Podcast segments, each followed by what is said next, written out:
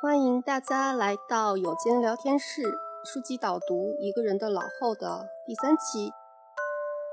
那我们这一章的一个大的标题叫做“どこでどう暮らすか”，直译出来就是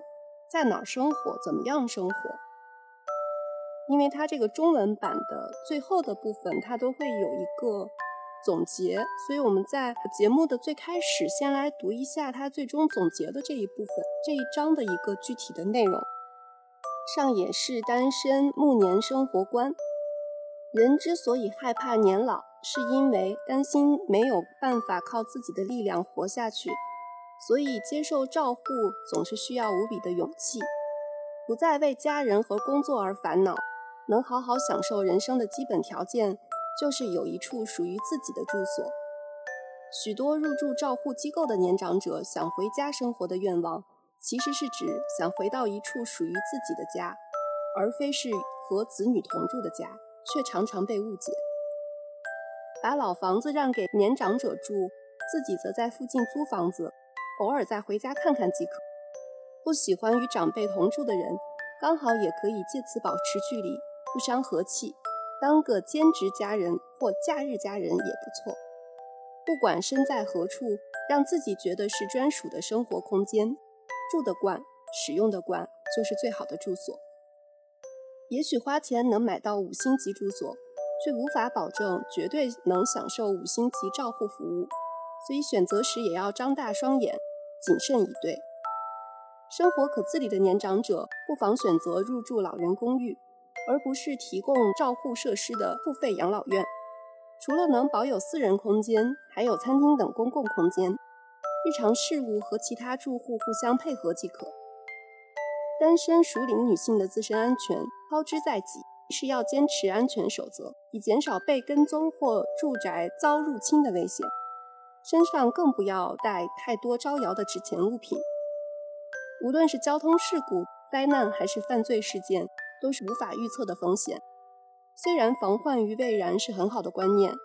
但若因噎废食，就太本末倒置了。哎，大概是这样的啊。其实我觉得读完上面几条的话，大家应该已经知道了我们今天的这个基本内容里面，它会包含着哪几个方面。那我们大的话来把它嗯分成，我想把它分成三个方面，带着大家来。嗯，领读一下，呃，学习一下这第三章。哎，学习一下第三章。我这个话好像把这个气氛弄得什么毛病？我把这个弄的是不是有一点紧张？不好意思，我们轻松一些啊，不是不是要来学习，就是来了解一下第三章，改一下我的语病。好，那那我们来看一下第一个，它嗯，中文里面有一个很有意思的标题，叫“女人有壳才安心”。那这个壳，我就觉得这个其实挺有意思的啊。但大家肯定能明白这个壳代表的是什么。那因为它在这一章里面，日语也有一个讨论。就刚才我们在这个总结的地方，其实也说到了，就是想回家。那想回家这三个字，也就是这个家，它。究竟是意味着是一个房子呢，还是和家人一同居住的那个氛围呢？就是这一块，它其实没有展开。但我觉得这个观念很有意思，因为这个老师他在这个书里面写，他说日语当中的这个家很容易被误解，但我觉得这个家其实是汉字嘛，那可能对于我们而言的话，也有一样的一个呃一些这个想法吧，出发点可能是一样的。你有没有想过，就是？想回家，还有这个家，它究竟是一个客观的房子呢，还是更偏向去指和这个家人一起那种温情的时光气氛？你有想过这个问题没有？带着这个问题啊，我们走入了第一章。第一章的话，嗯，在一开始，作者其实就写了一句话，他说：“想要好好享受人生的一个基本条件的话，就是一处属于自己的处所。”那也就是说，前提条件的话是能有一个地方是属于自己的。然后作者在这个书中他就指出，他发现无论是这个生病住院的人，还是那种嗯，就是住进这个嗯看护照护设施的这个人，嗯，大部分的人的话，他最终都有一个愿望是想回到自己的家，而且这个嗯，不论这个房自己的房子大与小啊，环境好坏啊，甚至是可能公共设施更方便一些。抛开这些前提的话，嗯，大部分的人的这个意愿的话，还是想回到自己的家。既然是大家都有这个愿望，说有一些这个老人是最终有家归不得呢？那原因非常简单，就是这个家其实是由别人去居住的，也就是说他的子女在居住。是他认为可能大家想回到的这个家，还是建筑物本身的这个概念更多一些，所以不妨考虑一下一个人生活。如果我们想回的这个家是不用去考虑外人的，可能就能解决大家在任何时候都想回家的这个问题。以及只要这个看护制度完善的话，他说一个人生活其实也不是问题。然后这个里面的话，他特别其实点到了一些。日本的一些这种看护的制度吧，就比如说它有这个呃二十四小时的这个居家照护服务。这个我后来去查了查了一下字典，它其实不是说二十四个小时，就是一天都跟你住在一起。跟你住在一起的话，其实他就违背了这个一个人居住的这样的一个意愿嘛。也就是说，你这二十四小时你可以自由去组合，然后可以随时呃就是申请啊，随时提出这个申请，让这个人来。嗯，帮你做一些你需要的这样的一些服务。嗯，这个里面的话，它其实说到了，说到了我我我自己有一个感受，我觉得它可能前提还是直接就把大家放到了想独自居住的这立场上面更多一些。我自己读下来，那然后我就在想这个问题啊，那因为我现在还没有到那个岁数，我也不知道我会怎么样，因为我总觉得我周边的人有一种观念是。老了之后是不愿意一个人生活的，你你有没有听过？嗯，就是我好像身边，我觉得我们接接触到的一些这个观念，其实也是嘛。那他这里面其实这本书里面就提到的，他说，嗯，可能有大部分的人啊，他说大部分的人其实还是需要自己的一个独立空间的。那有些人他其实。觉得这个到了最后的话，他嗯回不去自己的家了，就是因为这个家嗯是与这个子女一起同住的嘛，就等于家是这个子女去住的。然后上野老师他就在这儿提出，他说这种场合的话，你作为晚辈，你就应该，哎，这是我的话啊，我总结的，你就应该有这个眼力劲儿一点，你就应该主动搬出去，就应该主动搬出去。因为他说你年轻人的话，搬出去要更更容易一些呀，就是你租房也好。呃，买房也好，都会比老年人更方便。他这儿提出来，他说可能大部分与老人一同居住的这个子女没有提出这样的一个意愿的话，还是碍于面子和罪恶感，可能就会怕别人在背后议论吧，说他不愿意照顾老人呀，怎么样？反正他的一个观念就是看清楚啊，就人家老年人其实也未必想愿意跟你一起居住，所以你就应该搬出去，把这个家还给这个老年人，这样的话他就可以回来了。那他如果需要。去申请这些服务就好，这是他在第一章就提出来的观点，就是需要一个自己的空间和子女一同居住的话，这个好像可以去想一想哈。以前是不是会更强烈一些？现在的父母的话也想开了，就跟我们第一章去讲的，可能有些父母觉得住在一起的话不方便，还不如从一开始就住在自己的房子里。嗯，我读的时候我就在想，哎，真的是。这个家，哎，所以我就挺好奇的，在其他国家的这个语言的语境当中，呃，回家是没有这方面的困扰吗？难道这只是东方的一个困扰吗？就真的是你说，每次我说我想回家，这个家究竟它指的是房子本身呢，还是说是什么？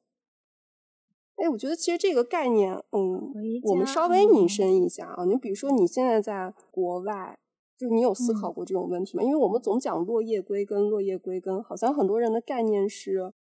年龄越大的时候，他反而越想回来。对于你而言，家是什么？你有想过这个问题吗？我觉得应该属于家的含义就是有我爸妈在的那个地方。家就是有爸妈在的地方。嗯，对，因为现在对于我来讲，我说我想回家，就是我在我现在住的这个地方说这句话的话，那只能是。只可能指向一个地方，那就是我国内就是一直生活过的那个家。然后那个家的话，就是有我父母，因为构成了我这个家庭的是我的父母还有我。那如果说我现在人在外面，然后比方说我上班也好啊，或者怎样也好，我有点有点累也好怎样，我说我想回家，那我就想回的是我现在正在坐的这个地方。简单说就是我这间屋子，就是我想躺在我这个床上，两者都包括了呗。跟状态还有就是，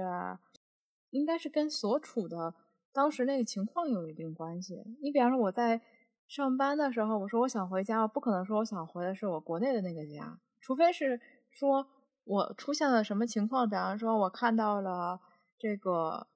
呃下班了以后，让大家都到现在不是年底了吗？嗯，正好是到年底了，然后大家就开始准备要到年底回家的，各自回家回去探亲的这种情况的时候，那我可能这时候我说我也想回家，那这个家应该指的就是我国内的那个家，就不是我下班以后就能立刻回的这个家。对，因为我觉得他在这一章里面的话，好像我我不知道是我错过了一些细节还是怎么样，我总觉得好像嗯，老师他。更加侧重于，他就说，嗯，他的那个总结出来的就是这些人最终其实就是想回到自己的这个房子，不想住在这个公共设施里面。当然这一块我觉得理解一下能想得通，是吧？就是医院，就这个设施肯定周围都是跟自己差不多情况的人，需要别人去帮助你做一些事情，都是在这样的环境下去生活的话，或许会有一些无形的压力吧。我这样去说。就像没有人喜欢住在医院是一样的道理。你生病了，你可能在医院会有更加直接的这样的一个呃环境，就受到这个呃，就是比如说看病也方便呀。但是我相信没有人喜欢住在医院，所以老师在这一章的话，我觉得他更倾向于这种感觉，就是大家想回到一个建筑物本身。但从我个人而言的话，我是觉得可能还是有一部分人其实是想享受和这个。家人的这样的一个时光的啊，但不管怎么样，在这一章，其实它最终的一个结论的话，就是你不管在哪种情况之下，其实都是需要一个自己的空间的。紧接着这一块的话，其实在下面的一部分内容就讨论了一下，说你现在住的房子是谁的？嗯，因为这本书我们在最初的时候已经说过了，它其实是站在女性的这样的一个立场上面去写的，所以它这儿就。讨论了一下，嗯，如果你是这个结婚的情况的话，那一般情况，嗯，是呃，大部分自己居住的这个房子的话是丈夫的一个财产。如果说，嗯，妻子没有没有收入的情况之下，那嗯，丈夫先走一步的话，得到这个房产的话，还是需要支付一笔钱。到一九八一年的时候呢，妻子的话就可以嗯得到这个二分之一，就是一半的这样的一个财产。那随着这个其他的法律法规的一个完善的话，它其实即使你要去支付这个遗产税，其实也不是不会嗯有多大的影响啊，就基本不太会因为这个税去产生没有办法把这个房子留在自己名下的这样的一个问题。而且大部分的子女的话，其实我们说白了，他也不会跟母亲去争夺父亲留下的遗产啊，除非是那种咱们说那种狗血电视剧里面出现到的情况，是吧？这个孩子。可能本性他就会有一些问题，那这个毕竟是少数，那所以在有一个协会的话，它其实二零零二年他对嗯会员去做过一一项调查，就说你自己名下有不但呃有不动产吗？对于这个的话，差不多是有七成的女性都回答的是是，也就是说他们这个团块世代这一部分的老年人的话，基本上可能可能应该。我觉得在各个方面的话，手头算是比较宽裕的吧。而且他说，这个银发族的话，他 女性的就业率是很高的。即便是他中途做过这个主妇，等子女长大以后，七成以上的这样的女性都会选择重返岗嗯工作岗位，从事全职或者是兼职。而且有相当多的一部分的这样的观女性的观念，她就是觉得丈夫的钱是我的，我的钱也是我的，所以大家都是积极的去存钱啊，就是嗯，争取五十岁能够去盖房，嗯，争争取五十岁就盖房。所以这一部分，它第二部分就是讨论了一下，嗯，日本的就银发族吧，他写书为止的这这一部分的这个老年人女性的话，基本上有名有这个房产的人还是占大多数的。那这个他再推再往下去推的话，他其实推到的就是说，这个房子其实是最顶级的耐用品。所以整个这一章，我觉得一个中心的概念就是说，你自己一定得有一个属于自己的空间。这个空间究竟形式是怎么样的，是在嗯第三部分去讨论的。然后它里面举了很多很多个例子啊，我们就稍微挑几个出来说一说。他是说，比如说你可以选择嗯去一个就是相对呃环境比较优美的这样的一个。远离中心的这样的一个城市，你去买一个独门独院的房子啊，你可以这样。就比如说你把，嗯，就就拿咱们国内举例的话，可能就是你说你把你一个北上广在那儿住的，你把你这个房子卖了，然后你去比如说云南或者是，嗯，云南现在是不是房价也挺高的呀？就我们抛开这些不论啊，就比如说去你喜欢的这个云南或者是，嗯，其他地方啊，就是。有海边儿啊，或者是这个自然比较好的这样一个地方，买一个嗯带院子的小房子，然后你在那儿去居住，或者是你如果担心自己要去嗯处各个方面的一些问题不是很方便的话，也可以去选择去住这种它叫做照护住宅。那这个我理解的话，就是呃和几个人啊，大家大家去一起这个出钱去。嗯，找一处这样这样的一个集体的这样的一个住宅啊，他这边说是可以希望入住的人一起买地，然后设计。那这个是主要是针对日本的情况啊，那肯定跟咱们国内是不是很一样的？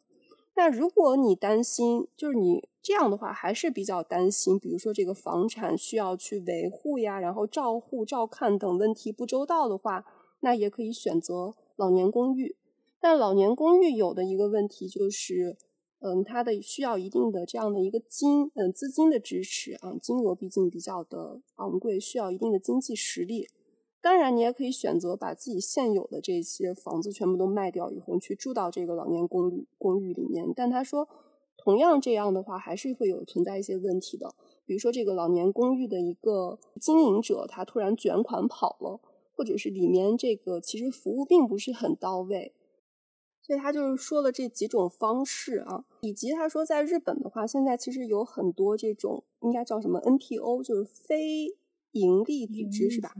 嗯，对，在为这些呃独居老人在嗯再去想一些方法啊。它里面提到了一个日本神奈川川县的这样的一个公益组织啊，它其实建了一些这个住宅，也就其实还是一还是这种集体的住宅，然后它里面可能会有一些。公共的设施，你也会有私人的空间。它里面的话也会有，比如说，嗯，帮着做饭的呀，然后帮着看护的，也会有这样的一些服务啊。就是每每个月的话，你去交这个钱就可以了。总共的话，它其实是提出了这样的一些居住的环境的啊。这个居住的环境这边解释完了之后呢，最后一块其实他提出的就是。到底我们应该选择把这个家安在哪里？那比如说，第一，你是最大的两方面去选择的话，是选择市区呢，还是选择郊区？那市区和郊区总结一下的话，它其实有两个比较大的问题啊。第一个是照护资源的问题，也就是说，你住到这个郊区会不会有一些不方便？就有。不如这个大城市这个医疗呀，在照看这方人手这个更方便的一个问题，呃，以及第二个问题的话就是安全问题。但安全问题的话，其实它比起郊区和市区，可能更倾向于去让大家去想是独自居住呢，还是集体居住？因为其实独居的话，真的安全可能是一个必要的条件。这里面提出来的。两点的话，嗯，提出来，比如说，可能你这个就是年长的女性啊，她可能总是更，你更容易去面临一些这个危险，因为比较容易呃成为这个罪犯的一个呃目标吧。就是女性啊，再加上你又是上了一定年纪，然后独居的这个情况，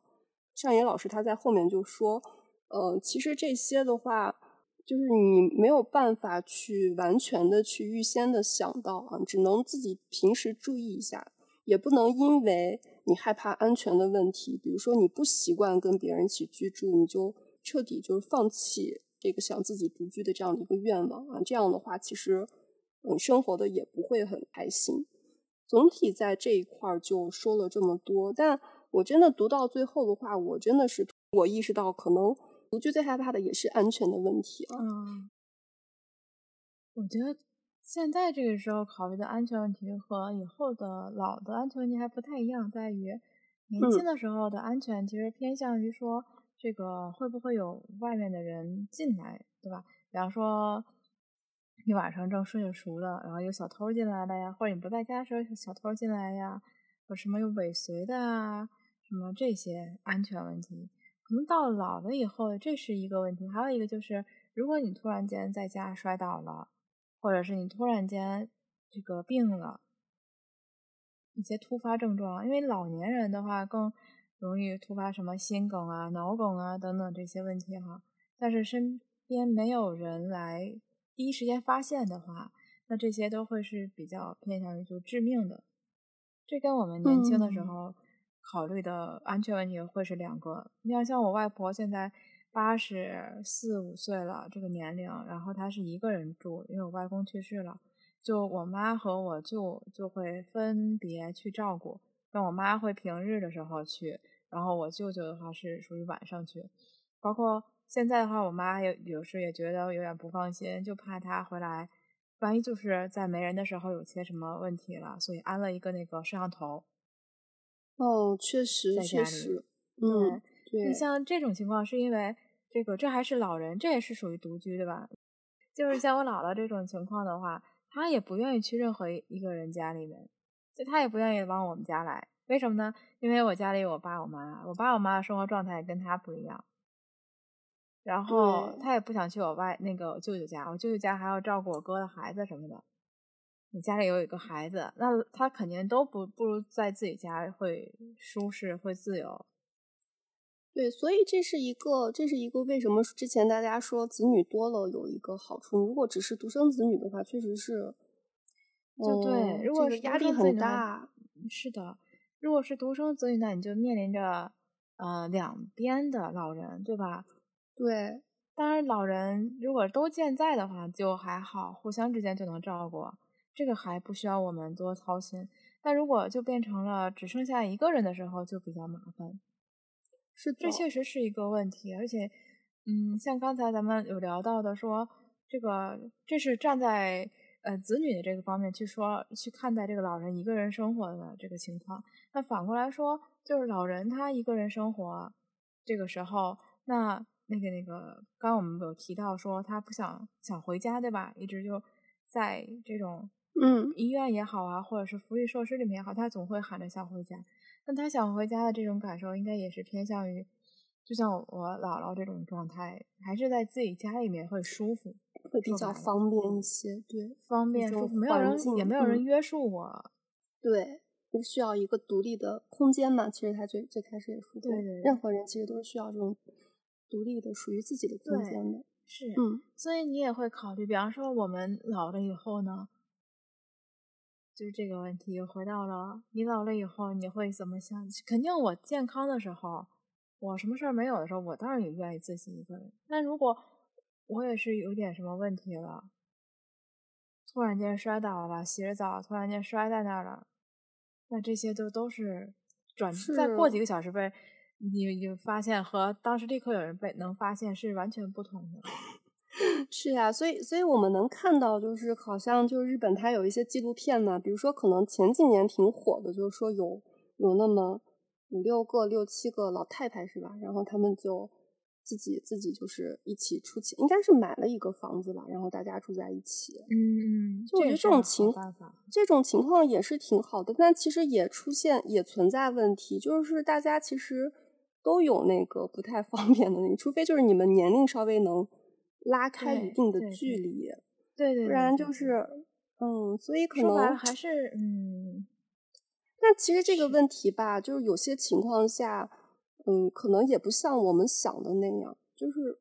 怎么说呢？就身边好像也碰见那种，嗯，有这个子女，但他可能出事儿的那个的话，就刚好就谁都不在身边，嗯嗯，也有这种情况，有的有的，哎，你说到了一个我的上司。就是我公司的上司，他的父亲就比较年老了，然后也是经常会身体有各种的症状。但是因为我这个上司是一直未婚，所以他等于是跟他父亲是一直在住在一起的。那就等于是家里有人照顾。其实说白了，对吧？只不过不是像我妈现在退休了这种，这个随时能在的这种情况。然后呢，呃，他的父亲呢是心脏一直都不好，所以我这个上司就一直很纠结，就是想到最后的时候就经常要请假，经常请假陪着他父陪着这个父亲去看医生什么的。然后也是觉得这个是对工作上已经产生了一些影响了，怎么办呢？他就跟他的兄弟姐妹们商量，就想给他找一个养老设施，就是照护型的这种。对，虽然说会花费一些钱吧，但是要比现在这种方便一些，而且万一在家里面突然有点什么事儿的话呢，也能有人及时发现。可是呢，就日本这边其实也是那种私立型的这种看护设施的话，就可以方便，就是你随随时申请，可能就能入院的这种。但是偏向一些公立性的，就稍微的便宜一些的。那这种地方呢，它不是随时都有床位的，就跟医院有点像。对，其实我觉得我们以后面临的也是这个问题。是的，是的，就是说白了，你有你有钱的话，你就可以去私立的，对吧？那个设施肯定也好，嗯啊，随时也能进。但是国公立的这种设施的话呢，你就必须要申请，然后要等，还要看人家要看你这个情况来进行这个排排优先顺序。那毕竟，毕竟它是那个什么人口在减少嘛，所以我真的觉得我们以后，哎呀，到了我老的时候，我到了我老的时候，我觉得也会有这种问题的。如果人口，甚至年轻人一直在减口的减少的话，其实确实，确实很恐怖。嗯，对，而且我觉得现在日本它其实那个从国外就是，嗯，就是就是怎么讲，它吸收进来的这种。专门做这个老年人看护照护的这一块已经不少了，然后但还是一个挺紧缺的状态。是的，我突然想起来，前段时间咱们群里面，哎，是你吗？是你谁谁说出来的？说这这本书的 用一句话概括，就是就是你如果就是你没病又有钱，你就可以一直可以快活到永远，是吧？这是我总结的啊。我呢，我觉得他大概就说了这样的一个意思，虽然是一个调侃吧，但你不能说他嗯没有道理啊。哦，感觉感觉好像我们这本书导读到最后，每一章每一章的结论就是大家一定要快活一些，然后多多运动。哎，不能说多多运动啊，多多就是看好自己的身体，尽量让自己手脚健全，然后攒钱，能够能够活到这个以后。就是你都保证你的各方面没有什么病，没有灾，然后能够健健康康的、平平安安的、不缺钱的情况下走到最后一步啊！我们我们就以这个为目标。嗯，我刚才说那个我这个前辈的这个事情，后来让他完全解脱了，是怎么回事呢？是还没有排上，就是刚准备要申申请的时候，然后突然有一天他下班回家的时候，发现就父亲过世了。唉，这怎么过世的呢？当时是一个夏天，特别热。这个他父亲就想去园子里啊，就是给花浇点水，可能是哦，所以就就倒在了那个对，不知道是摔了还是太热中暑了还是怎样的，就反正就是最后就摔在了园子里了。等他再回去的时候，就人已经过去了。所以就这个真的真真的还是挺可怕的，就。我最近能在总在那个短视频网站网站上面刷到那种衣服，你看见过吗？就是可能你在摔下那一刹那，它就出来什么那种缓冲的东西。但我看评论里面大家都说那个是骗人的，就是就它你在能在你那个倒下的那一刹那的话，就那个就变成一个海绵还是怎么回事？它就充盈起来了，然后能给你做一个垫子那种。就是网上有挺多那个短视频的。长的那感觉，对对对对，那好多人在下面留言都说这个是假的，这个不管用，怎么怎么着？但我真的觉得以后那肯定可以研究一下这个东西啊，因为老年人摔倒其实是一个挺致命的。那其实反正我们这三部分嗯总结下来的话，就是无论你选择哪种形式，其实它都有都是各有利弊的，所以嗯需要你在嗯提前去思考一下这个问题。如果决定了，你就朝着你的，我我认为你就朝着你的目标去努力啊。比如说，嗯比如说存钱买房，或者是如果想跟人居住的话，那你可能是不是提前就要像我一样招呼好一群人啊，动不动要跟大家去打招呼，说老了咱俩一块儿住啊，经常会打这种招呼，或者是科技发展了一些问题。呃，比如说以前，以前可能我们都没有摄像头这种东西，你就没有办法去看到自己家里面的情况。但现在有了这些的话，嗯，还是还是能好了很多吧？我觉得嗯这种这种地方，以及自己也要也要这个稍微的注意一下，不要是不要怎么说？我们说还是低调一些吧，出门还是低调一些吧。低调一些。他这个意思就，我记得好像那原文里面是不是那句话？反正反正你就不要穿金戴银的出去吧，好像这种感觉。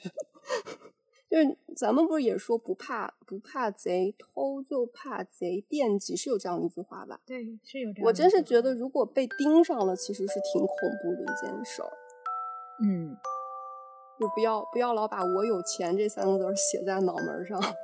尤其是当你当你一个人住的情况下，就更不要这样。